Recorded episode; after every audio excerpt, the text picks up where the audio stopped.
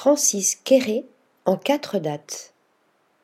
Le Burkinabé est le tout premier architecte africain à remporter le prestigieux prix Pritzker, véritable Oscar de l'architecture, qu'il a reçu le 15 mars dernier.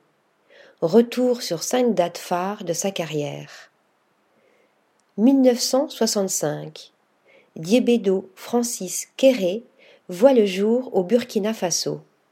L'un des pays les moins éduqués et les plus pauvres du monde, une terre dépourvue d'eau potable, d'électricité et d'infrastructures, sans parler d'architecture, comme le souligne l'équipe du Pritzker. Il grandit dans le village de Gando avant de partir étudier l'architecture à l'âge de 20 ans. 2001.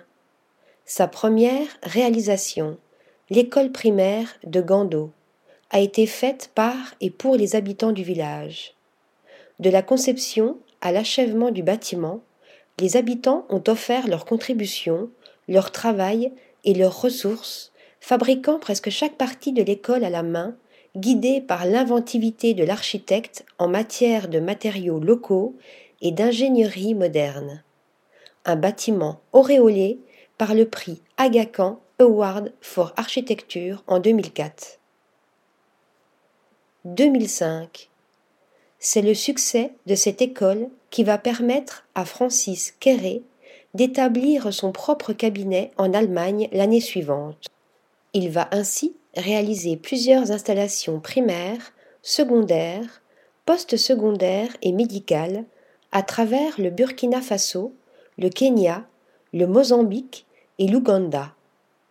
Les bâtiments édifiés vont non seulement contribuer à fournir une éducation académique aux enfants et un traitement médical aux malades, mais aussi assurer des opportunités professionnelles et des compétences professionnelles durables aux adultes, servant ainsi l'intérêt et stabilisant l'avenir de communautés entières.